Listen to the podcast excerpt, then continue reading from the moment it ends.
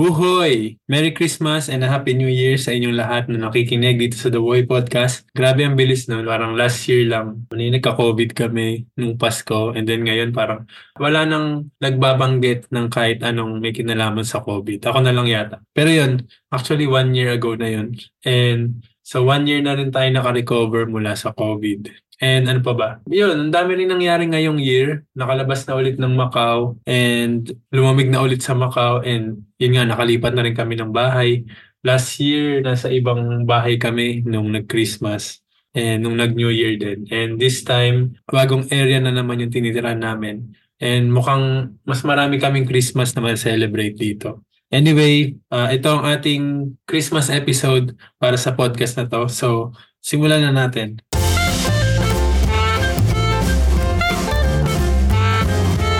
Welcome to the Y Podcast. Ang episode natin ngayon ay Nostalgia Bank 4, Pasko at Bagong Taong Pinoy.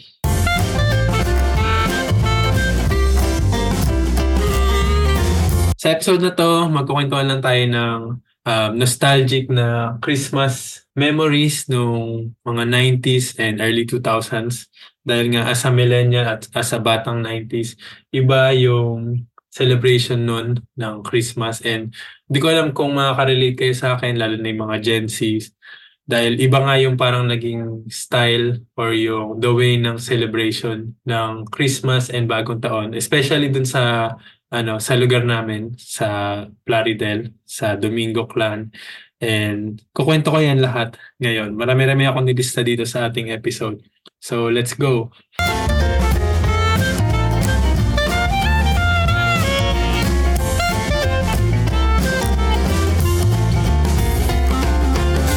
The Buhay Podcast Season 2 is available on Spotify, Apple Podcasts, Podcast Index, Amazon Music, and YouTube. Visit podcast.buhoy.com for more info.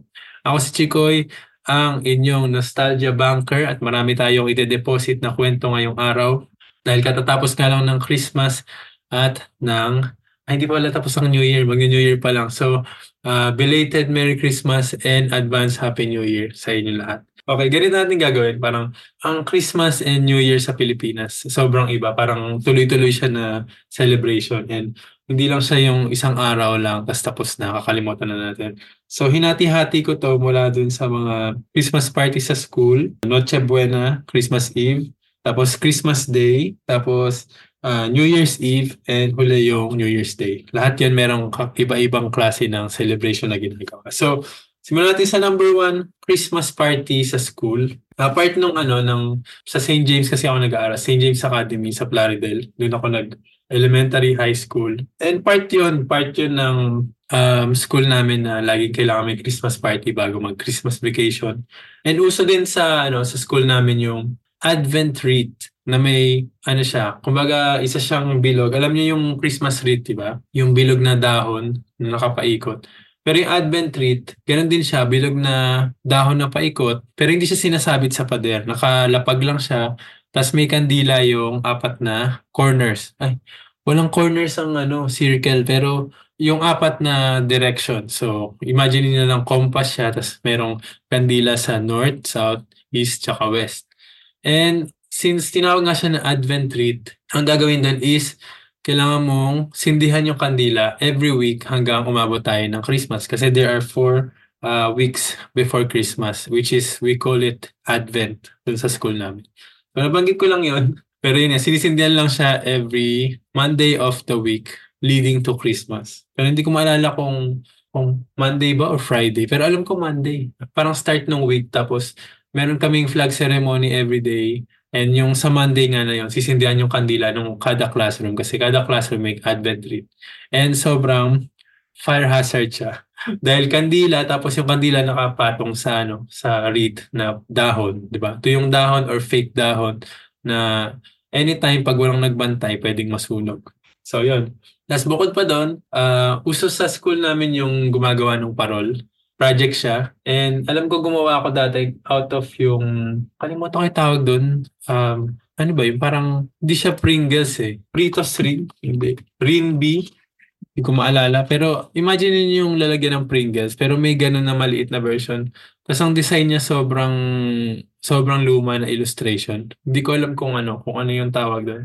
Parang ang naiisip ko ay Pritos ring pero hindi yun Pritos ring at hindi rin yun Rinby pero parang Rinby siya. Alam niyo yung Rinby yung parang stick siya na cheese stick.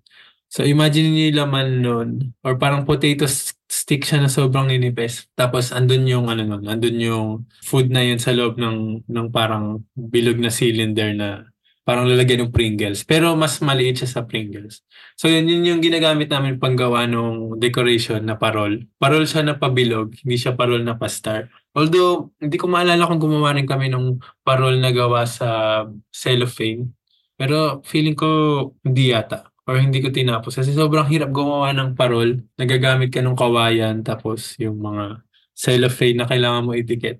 Tapos sobrang low quality ng mga material like yung glue and kung ano pa. Pero yun, gumawa rin kami nun. Tapos gumawa din kami ng, hindi ko alam kung ba't kami gumawa nito, parang scale model using illustration board ng isang simbahan. Tapos dinecoratean namin siya ng mga angels. Yung mga angels na figurine. So yun, yun yung mga Christmas-related projects na ginagawa namin sa school. Pero bukod pa doon yun nga, merong Monito Monita. Yung Monito Monita, hindi ko alam kung bakit pinilit pa to ng homeroom teacher namin dati. And knowing na yung ibang mga classmates namin ay hindi compliant at hindi sumasali din sa regaluhan. So every week meron kaming parang regaluhan. Codename yung nilagay namin. So naalala ko pa yun, ang codename ko ay Bugs the Adventurer dahil favorite ko yung parang uh, PS2 na laro or PS1 na laro na si Bugs Bunny yung bida. So yun yung aking codename. Tapos syempre magbubunutan, di mo alam kung sino nabunot mo kasi nakalagay lang doon yung codename. Tapos merong team na laging kailangan mong sundin like something soft, something ganyan, something ganyan. So gagawin mo siya every week. So may regaluhan every week. And hindi ko alam kung bakit nga sa pilitan sinali lahat ng mga classmates namin. Knowing na hindi lahat ay compliant. Hindi lahat nagbibigay ng regalo. Hindi lahat ay may budget para bumili ng regalo. So every time, every week, may nakukuha ko. And randomly yata, hindi ko alam kung means, may, alam ko may one time na hindi ako naka-receive dahil tinamad na yata magregalo yung nakabunot sa akin. Pero yung nabunot ko, lagi kong niregaluhan. And nung sinabing something soft, ang niregalo ko sa kanya ay isang rolyo ng tissue. And parang tawan-tawa siya nung na-receive niya yun kasi nga parang bakit siya binigyan ng isang roller. So shout out sa kanya si Pauline. Uh, si Pauline ano siya, nabunot nabunot ko siya noon. Hindi ko alam na siya yun pero ang, kasi something soft tapos hindi talaga ako nakabili ng regalo sa nung nasa bahay kami. So bumili ako doon sa canteen and yun lang yung soft na nakita ko doon. Isang roll yun ng tissue. So yun yung regalo ko. Pero bukod doon, nagkakaroon kami talaga ng Christmas party tapos dun yun, yun yung parang legit na exchange gift. Last year, nag-podcast na ako tungkol sa sa Christmas and naikwento ko na dun yung isang story nga na uh, umabsent yung nakabunot sa akin. So wala akong na-receive na regalo ng Christmas party. Tapos sabi ko sa akin na lang, sabi ko dun sa nakabunot, dun sa nakabunot sa akin, na diretso na lang sa akin ibigay yung regalo. Pero hindi, gusto niya ibigay yung regalo na yun dun sa nabunot niya dahil nga yung nabunot niya. Pero sobrang pakiramdam ko nun unfair, unfair para sa akin. Sobrang umuwi akong luhaan. Pero ano to, grade school pa to. Sobrang big deal sa akin. Tapos nung nagbalik na sa ano, sa uh, after nung Christmas break, tinanong ko na yung nakabunot sa akin kung ano, nasa na yung regalo ko kasi wala akong na-receive nung Christmas. Tapos malaman-laman ko yung iniregalo sa akin nung nakabunot sa akin ay kung ano yung niregalo sa kanya nung nakabunot sa kanya. Di ba nakakainis? Parang ano eh, parang walang effort or sinadya nung parent nga na wag nang isumali. So, downside yun ng mga exchange gift and Christmas parties. Dahil may memory ako na naalala ko na parang, di ba may group sa school, parang may groupings, tapos yung group na to, ikaw yung bahala sa ganitong ambag ng food, sa potluck, ganyan.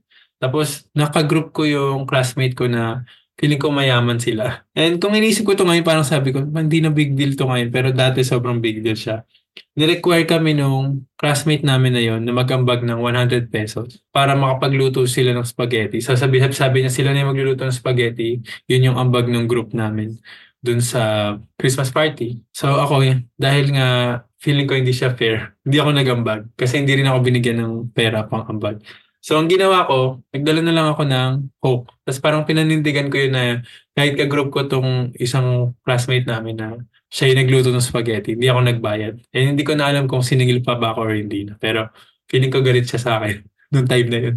Pero kasi naman parang, di ba, parang 100 yung hinihingi niyang ambag sa akin. Well, pwede akong magdala ng bote ng Coke worth nung time na yun siguro mga 20 lang or 30 pesos.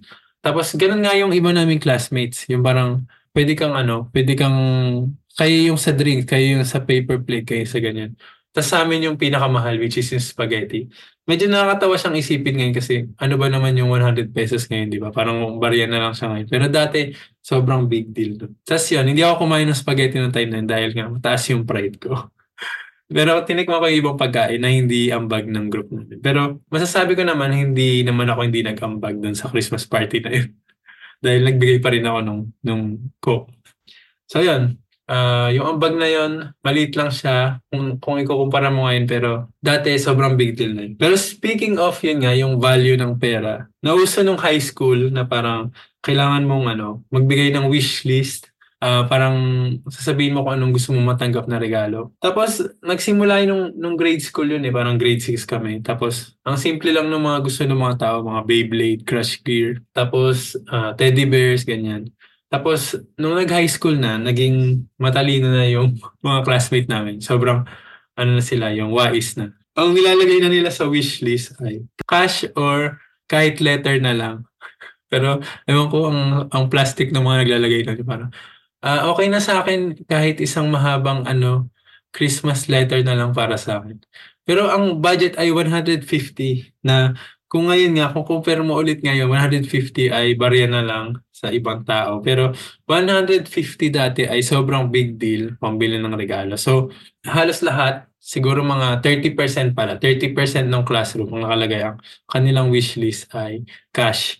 So, na na-achieve ko 'tong mga ganitong pagtanggap ng regalo, cash cash presents, I think nung first year high school, second year high school, third year high school, and nung fourth year high school, yun pa rin yung winish ko. Tapos, ang binigay sa akin ay silver na bracelet na hindi ko alam kung totoo or peke. Pero walang sense. Yun nga yung parang after nun parang na-realize ko na ano, walang sense talaga yung yung ano ng mga Christmas party masaya siya, masaya yung event, pero yung exchange gift mismo, hindi siya enjoyable sa mga tao na kung wala talagang pakialam sa yung classmate mo, wala siyang pakialam kung anong marireceive mo kung mag-enjoy ka ba or ano. So yun, doon na yata natapos yun. Kasi nung college, nag, nag-exchange gift din kami nung, nung fab. Nag-ano kami yung, mas enjoy nun kasi mas, mas cute yung mga regaluhan. And college na noon, so nakapag-isip na yung mga, yung mga classmates ko, yung mga barkada namin noon nung college, kung ano regalo dun sa mga nabunot nila, which is okay din. So, yan, dyan na nagtatapos ang ating first part which is about Christmas parties at kung ano pang event sa isang Catholic school sa probinsya. So, second part ay ang Noche Buena. And sisimulan ko itong storya na to doon doon sa time na sa era ko nakasali ako sa Children's Choir. Sobrang ano nito, sobrang ano misa de Gallo yung ano tawag, yung last day ng simbang gabi. Pero hindi siya actually madaling araw ginagawa. Sa gabi namin siya ginawa. Parang December 24 ng gabi. And Children's Choir kami, meron kaming ano nun costume, yung kulay white. Kasi you know, in-effortan to nung ano nung nung parokya ni San Roque doon sa may ano barangay namin. And yung mga ka-choir ko ay sa iba-ibang area dun sa barangay nga namin.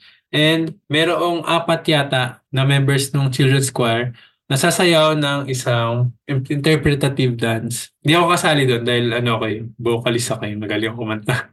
so doon ako sa kantahan na part. Joke lang. Uh, pero yun nga, I mean, kumbaga kami kakanta, tapos may apat na mag interpretative dance, and ang suot nila ay uh, costume na angel. So gumawa sila ng angel na pakpak. Uh, yung costume nga na yung hugis ng pakpak tapos dinikitan ng bulak. So glue or paste tapos nilagyan-lagyan ng bulak para magmukha ng pakpak ng angel. Tapos puting damit. Tapos sobrang memorable nitong time na to sa akin kasi ano to, yung parang nagliyab yung simbahan.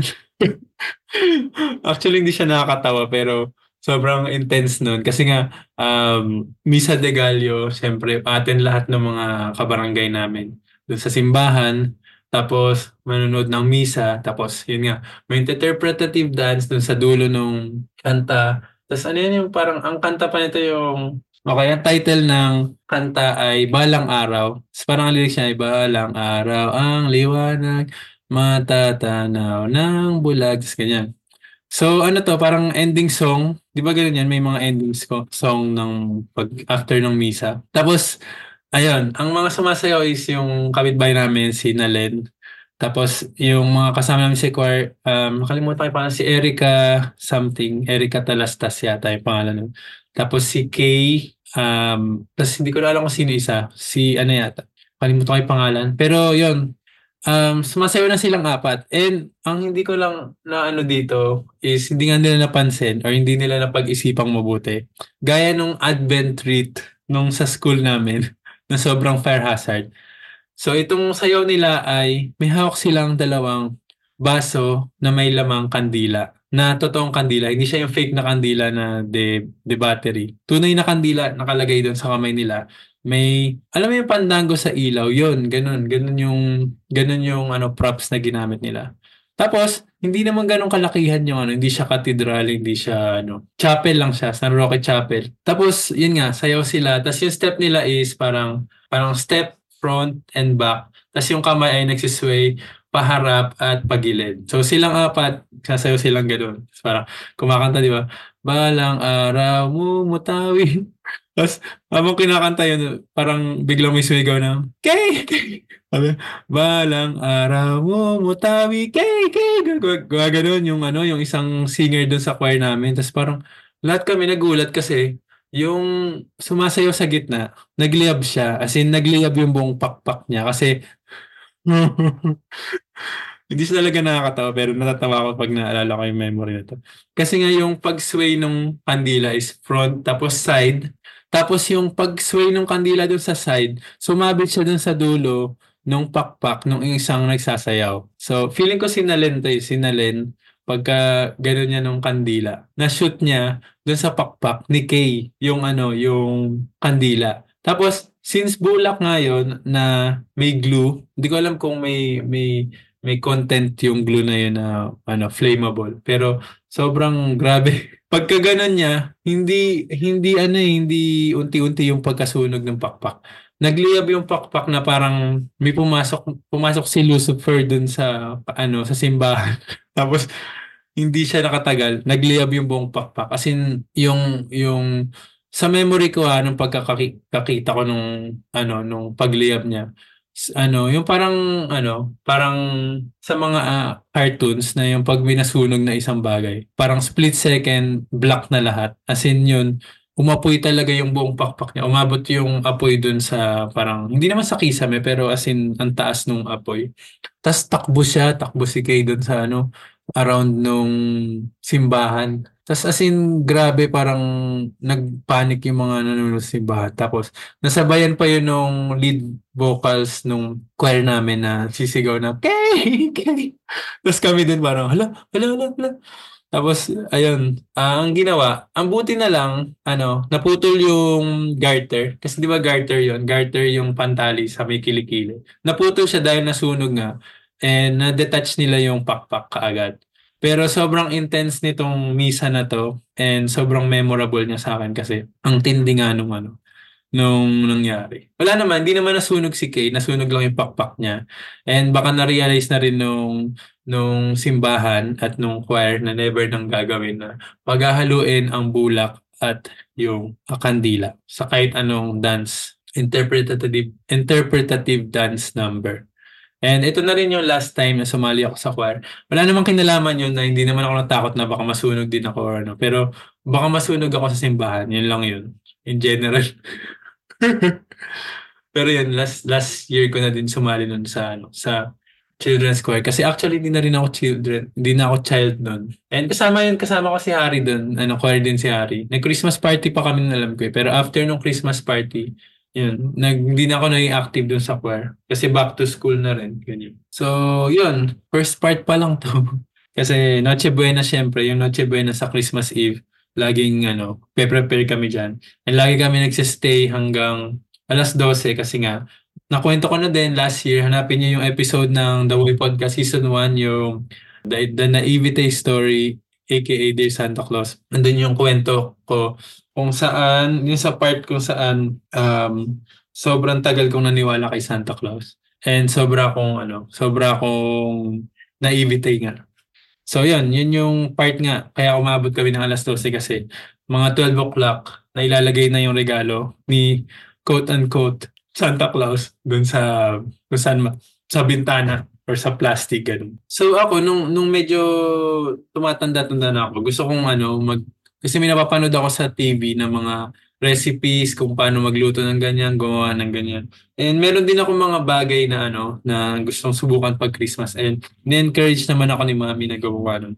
Una kong tinay gawin yung hardinera para siyang embutido pero nasa llanera. Tapos parang hahaluan mo ng egg para mabuo yung meatloaf. So para siyang embutido nga, parang ganun, meatloaf, na may lalagay ka pang ano, pasas, mga itlog, tsaka yun nga, yung egg yung pang bind niya sa huli. Kasi isi-steam mo.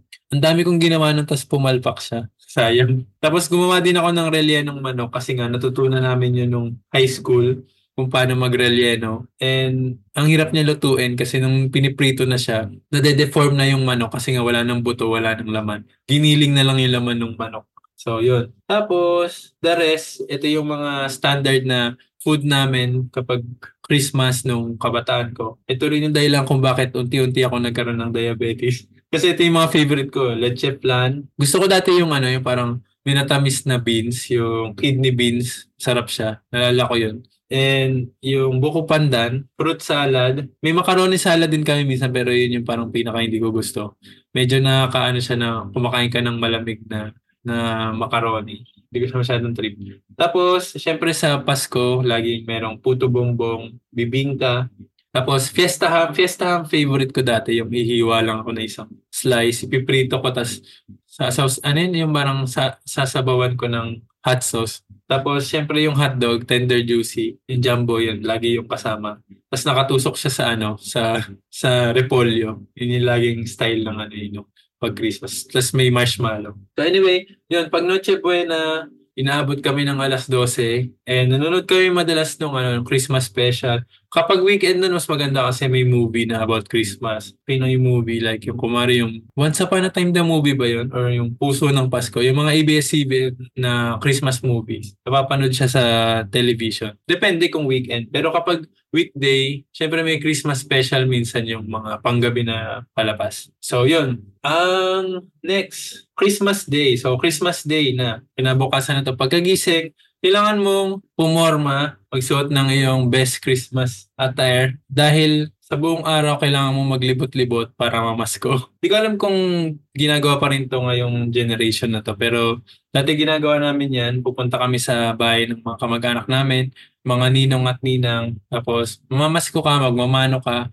and bibigyan ka ng pamasko. So depende kung sino yung tito at tita, ninong at ninang, mas mataas yung binibigay. Depende, depende yan. Pero kailangan meron kang sarili mong bulsa, sarili mong bag, or sarili mong ano, uh, wallet. Minsan naman nireregalong ka ng wallet, tapos doon mo na pwede ilagay. And ako sobrang enjoy ako dito kasi nga yumayaman ako sa Christmas nung kabataan ko. So yun, um, naalala ko one time, nakakatawa to. Kapag nakapag ano, pamasko na ako and tapos na ako for the day, pupunta ako doon sa tindahan nila Kanoy Shout out kay Kanoy Tapos bibili ako ng something dahil nga may pera ako. Wala naman talaga akong balak bilhin. Tapos ang laging pinaka-Christmas na bagay na binibili ko ay yung Coke in can. Kasi may ano siya, eh, may commercial sa dati. Alam niyo yung parang uh, yung truck na may Santa Claus na Coke. Tapos ano yan, ano yun parang ewan ko na na na umeffect sa akin yung commercial na yun. So, bumili ako ng Coke in can. Tapos naalala ko lang siya na parang kapag nakakita ako ng Coke in can, lalo na pag may design nga nung, ano, kasi red na red yun, di ba? Tapos may Christmas design pa. Sobrang feel na feel mo yung Pasko. Very, ano, Christmas nostalgia yung mararamdaman. Yun lang, nakalagay yun dito yung cooking can. Tapos yun, tapos nung bata pala ako, lagi kami nag, ano, nag, nagregaluhan ni Tiswak. Kahit wala akong pera, kahit wala akong budget. Pero naalala ko lang to kasi madalas niregaluhan ako ni Tiswak personal ng, ano, ng mga figurines na angel. So ako, yun din naman niregalo ko sa kanya. Either yun or yung uso dati na kandila na jelly. Jelly siya na, jelly wax siya, hindi siya yung yung talagang kandila na na puti. Ano siya, yung loob niya is parang gelatin. Pero may may wick, merong ano tawag doon? Sinta, hindi sintas. Kalimutan ko. Basta yung yung ano, yung sinisindihan yan. So, yun madalas yung regalo namin ni Tiswak. Tapos laging minsan yung angel na figurine. Tapos nauso pa dati, kasi may mga tindahan sa kabilang village namin ng ano, Christmas decoration or mga angel na figurine. May isa pa doon na may totoong buhok. Naalala ko niregalo ko yata si Tiswak noon may buhok siya na ano na parang wig wig pero mukha talaga siyang angel. Tapos ang isang pinaka nakakatawang na regalo kay Tiswak is yung notepad na gamit na kasi wala akong budget.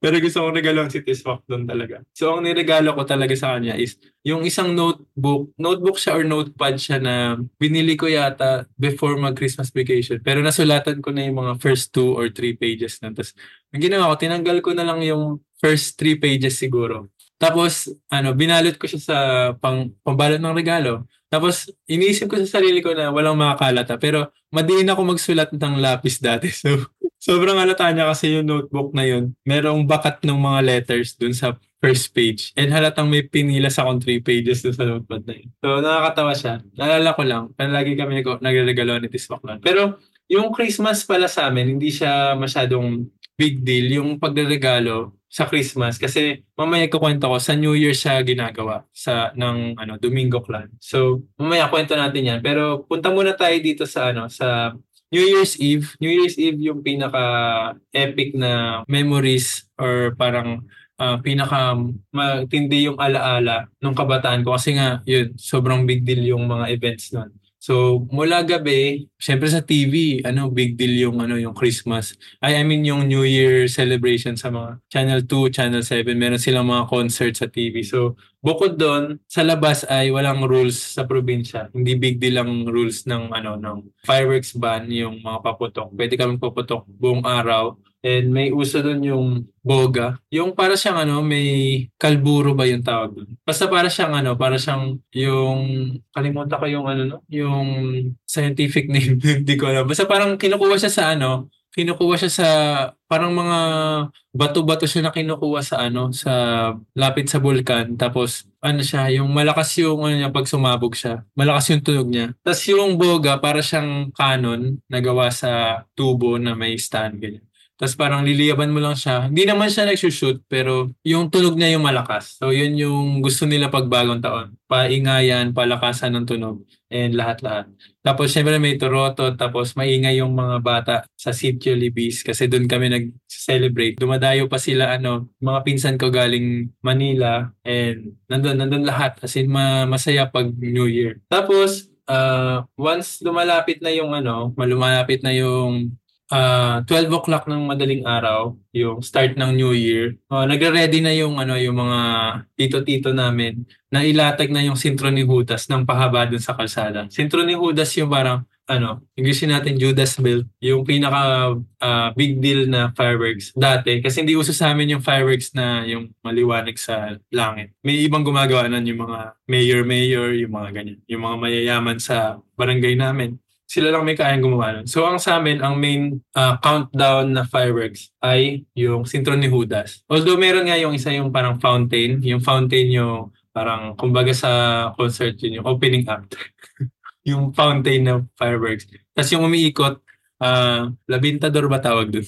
Baka kung ano sinasabi kong word. Actually, hindi ko na alam. Basta may isang, may isang klase ng fireworks na ipapako mo sa puno. Tapos kapag pinaikot mo siya, uh, pag sinindihan mo siya, umiikot siya. Tapos yung, yung, yung nagiging ano niya, effect niya is yung parang power ni Doctor Strange na, na pag nagbubukas siya ng portal, hindi siya labintador, iba yung lumabas na picture sa labintador. Tapos syempre yung mga pang noob na paputok ay yung Lucis, yun lang yung ginagawa namin. Tapos may iba na kung gusto mo medyo ano, may medyo risk taker ka ganyan, daredevil ka, baby rocket. Tapos ano pa isa? Yung quitis. Tsaka yung yung triangle. Ano ba tawag namin sa triangle? Um, yun nga yata yung labintador. Pero ewan ko na, wait, nalayo tayo dun sa ano, sa main, sa main ano natin, story natin, which is yung sintro ni Judas nga. So, papaputukin na yon So, pag sinindihan na yon kailangan malayo ka kasi tuloy-tuloy yun sa sabog and mati, matindi yun. Sa outdoors namin ginagawa yun. So, pag nagsindi na nun, uh, yun na, yung sobrang feel na feel mo na na, ah, magbabagong taon na. Go, go, go. Kasi, ano, sobrang nakaka-hype siya. Parang hype, hype na Happy New Year. So, yun. After nun, sakto-sakto, or syempre lumagpas na ng kahit ilang seconds ng New Year. And after nito, hindi pa natatapos yung ano yung event sa family namin. After nito, sa bahay-bahay, magba- maghahagis ng barya. And ito yung isa sa mga main event kapag New Year's Eve, kailangan may ready na barya and then maghahagis, maghahagis ng, ng barya dun sa mga ano, tapos nakaready yung lahat na sumalo. Ano rin to eh, ang tawag dito kailangan kinakarir din to kasi nga pag marami ka nakuha, panalo ka. And then minsan naghahalo sila ng mga special coins pag nakuha mo yung special coins na yun, mas malaki yung premyo. Papapalit mo siya dun sa naghahagis ng ano, nung barya sa may-ari ng bahay. Medyo hindi na namin to na gagawa ngayon kasi nga dito sa Macau na kami nakatira.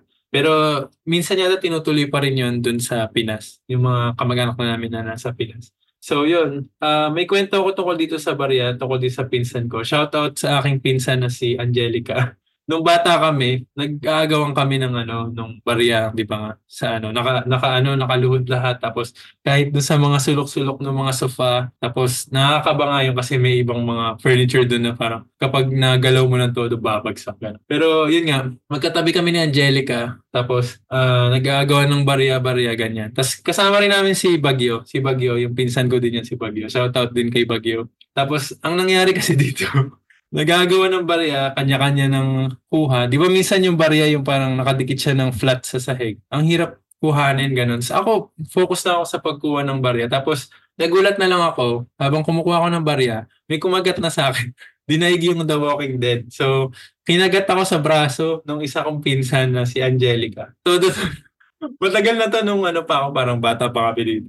Ayun nga, kinagat ako ni Angelica sa braso. Tapos nakunan pa yata to sa ano sa video cam dati. Hindi ko alam kung meron pang video na makikita tungkol doon. Ang kita doon sa video is gumagapang ako papalayo tapos gumangawa na ako kasi kinagat nga ako. Tapos, yan, ang nalaman-laman ko, nag-aagawan pala sila ni, ni Bagyo ng coins. Tapos parang nahulog yata ni Angelica yung iba niyang coins kasi uh, yung parang wala siyang ano, mapag mapag ano, susuksukan ng coins. So nasa kamay lang nila lahat nahulog, tapos nagagawan sila ni Bagyo. Tapos akala niya yung kamay ko, yung kumukuha ng coins niya. So kinagat ako ni Angelica sa braso. Tapos, yun. So, inamin lang din sa ni Bagay parang ilang years nang naka, nakalipas na siya yung talagang kumukuha ng points kay Angelica. Tapos sa akin, yan, nagkaroon ako ng kagat nung New Year. New Year's Day nung sobrang tagal na nun. Tapos, ang okay naman doon, nung kinagabihan nun, nagsorry sa akin si Angelica. Bata pa siya nun, mga 5 lang siya. Tapos ako mga 8 or 9 lang yata ako nun. Sabi niya, ah, sorry daw, sorry sa akin. Tapos binigyan niya ako ng coins. Parang okay, okay.